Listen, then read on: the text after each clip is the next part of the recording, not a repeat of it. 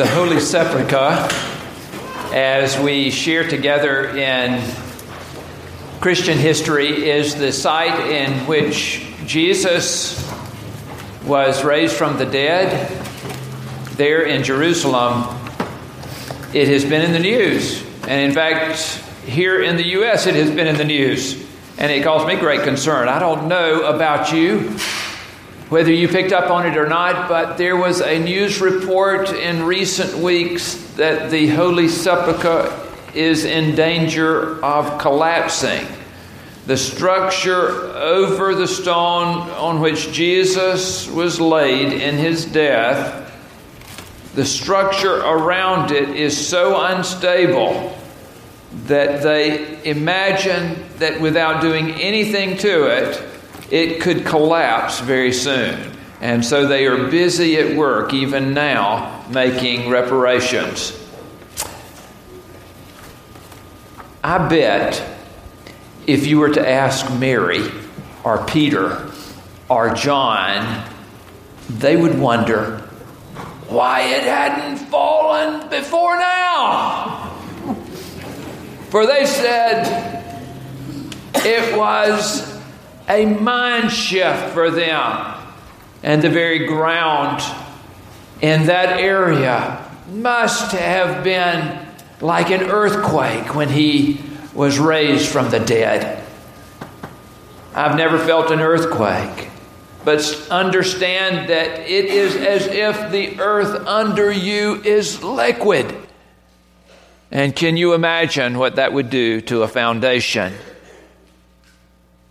Jesus' resurrection surely shook that tomb's foundation.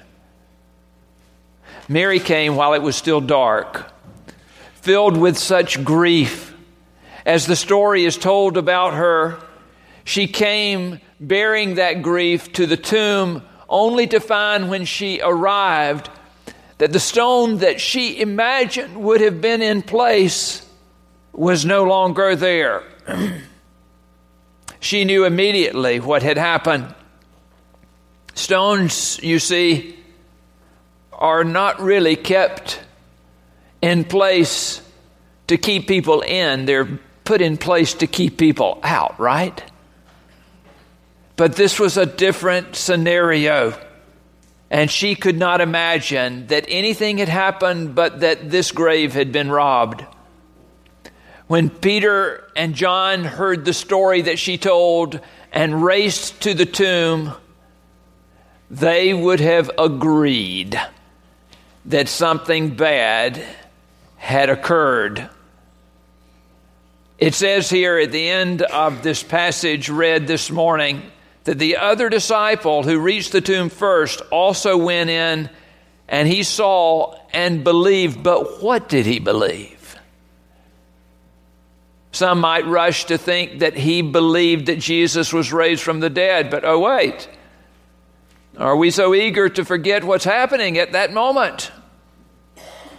That they might have believed with Mary that that grave had been robbed. Let me read for you the passage that continues here. But Mary stood weeping outside the tomb. And as she wept, she bent over to look into the tomb, and she saw two angels in white sitting where the body of Jesus had been lying, one at the head and the other at the feet. And they said to her, Woman, why are you weeping? She said to them, They've taken away my Lord, and I do not know where they have laid him. When she had said this, she turned around and saw Jesus standing there, but she did not know that it was Jesus. Jesus said to her, Woman, why are you weeping? Whom are you looking for?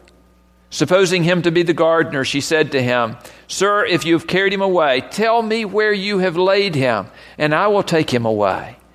Jesus said to her, Mary. She turned and said to him in Hebrew, Rabboni, which means teacher. Jesus said to her, Do not hold on to me, because I have not yet ascended to the Father. But go to my brothers and say to them, I'm ascending to my Father and your Father, to my God and your God. Mary Magdalene went and announced to the disciples, I have seen the Lord. And she told them that he had said these things to her. In Jerusalem, there's a path that leads from the court where Jesus is said to have been tried by Pilate. And it moves up some side streets and some main fairways to come to that place at Calvary, which is marked by this insignia on a floor that is surrounded by a number of church buildings and is supposed to be the very site, out of our want to find the exactness of a place, the very site at which that cross that Jesus was crucified on was lodged in the ground. The Via Dolorosa, the path of sorrow, the way of sorrow. You and I should remember that this is not just a journey of sorrow, this is a journey of hope. For us, as we reflect, there is much hope to be discovered in the nature that, of the journey that Jesus was making. And in fact, in our own journeys of worry and fear, admit to yourself that there are things that cause you concern this day. Worry and fear can take over your life if you allow it to be so. Our musty graves will claim us, our sickness, our chaos, and destruction has power to claim us, our conflict, whatever that might be in our minds and our souls, in our relationships, can lock us into very deadly places. Now, this past Thursday evening, we gathered here in the sanctuary with nary a light on, except for the candles that were lit here at the front of the sanctuary. As the day was coming to its end, we spoke together solemn verses of this passion story of our Lord and Savior Jesus Christ.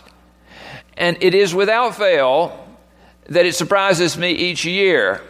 At the beginning of that service, I give fair warning to those that attend that at the end of the service there will be a loud sound that will signify to us the closing of the tomb. But mark my word, every time that sound comes, about half the congregation jumps. It catches us by surprise, as does this way of our living as well. We are caught by surprise of those things that control us. And Mary, the crushing blow for her was not so much that Jesus was dead. She already knew that Jesus was dead. But when she got there, the coup de grace was that the tomb where he had been laid was not sacrosanct, but had been robbed, and Jesus was no longer present in that place. She had discovered a new low in her life. Over these past seven weeks here at Pittman Park, we have been studying together the Apostles' Creed. This is a wonderful affirmation of our faith, which concludes with the words that we are remembering today I believe in the life everlasting. Do you remember that Jesus prayed for his disciples at that Last Supper, and just afterwards, he was sharing this prayer Father, the hour has come. Glorify your Son so that the Son may glorify you, since you have given him authority over all people to give eternal life to all whom you have given him. And this is eternal life, that they may know you, the only true God, and Jesus Christ, whom you have sent. I tell you that this is not so much about quantity but about quality. I know when we talk about everlasting life, eternal life, we usually think of projecting ourselves into some sort of future. And yet, for Jesus, is this the way in which he spoke of eternal life? No, it was not our going to the kingdom of God, but it was the kingdom coming to us, fully investing itself in us. And this is what was going on as Mary was making her transition by the promptings of Jesus. Who are you looking for? Who are you looking for? And then she heard him speak her name.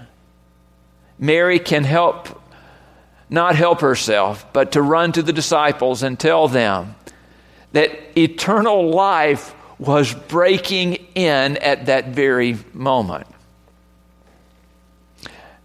It was this holy awareness that was invading her being.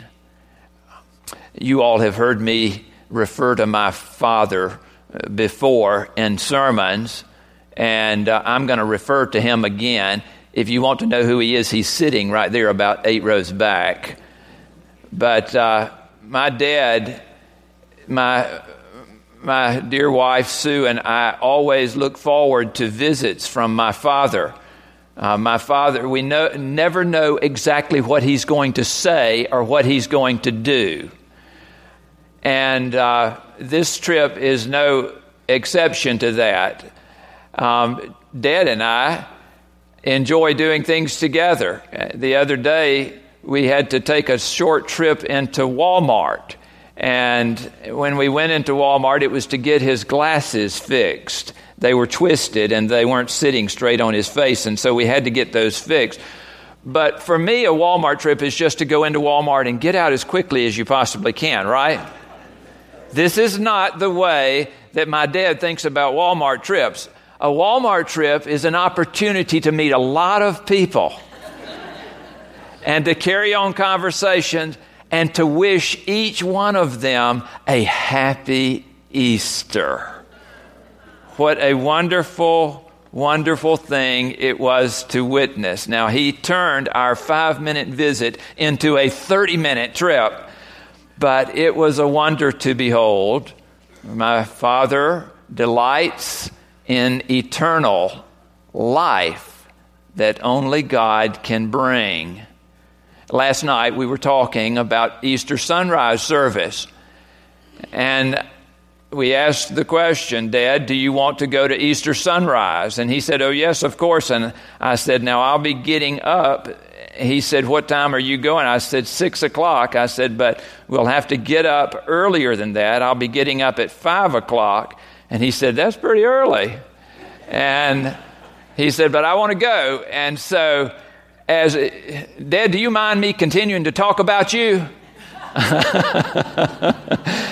as as this morning my my alarm clock went off, I pushed the snooze button, uh, button as I often will do for just a few extra winks, and I had drifted back off knowing that it would go off again in just a moment.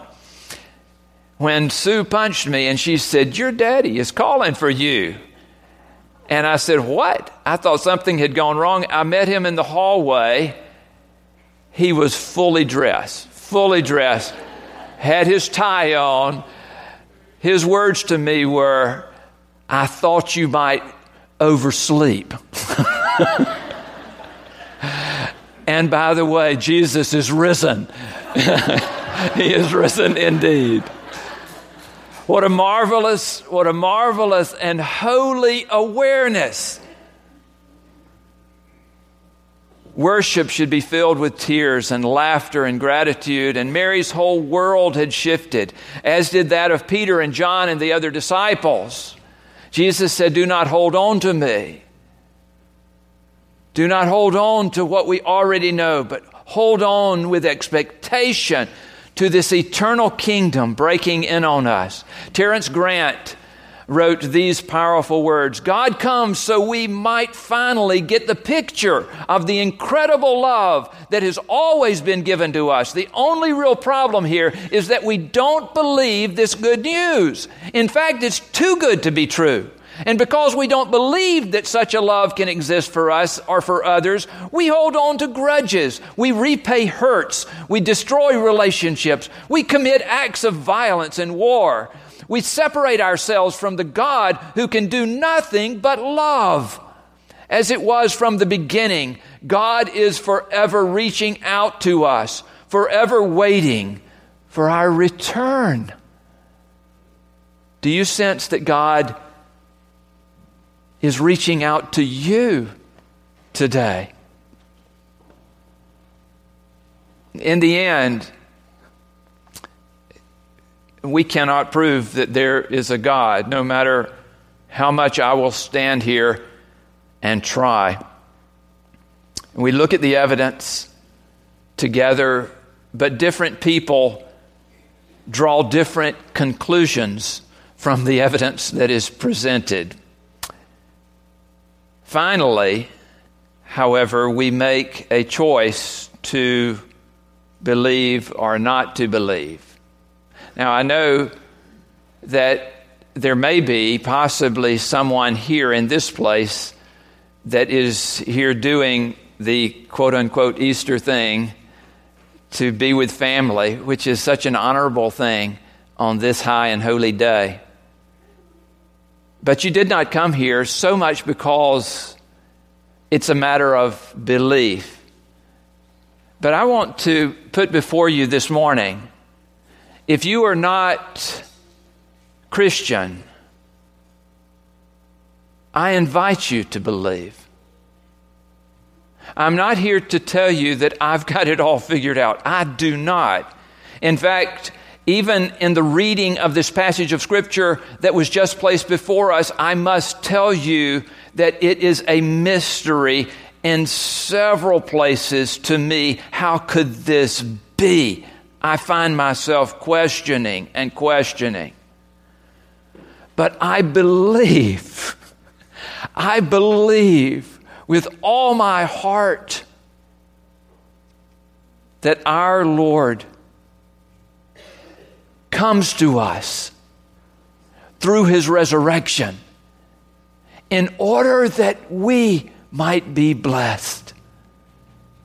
And I know that my life has been blessed because of it. So if you are not a Christian, I want to invite you to take the journey this day of belief. And if you are a Christian, I want to invite you to a deeper commitment to follow Jesus and to love as he loved. Now, I will warn you that this will make your trips into Walmart last a little bit longer. but I can guarantee you that you will be much blessed because of this. I believe in everlasting life. Do you?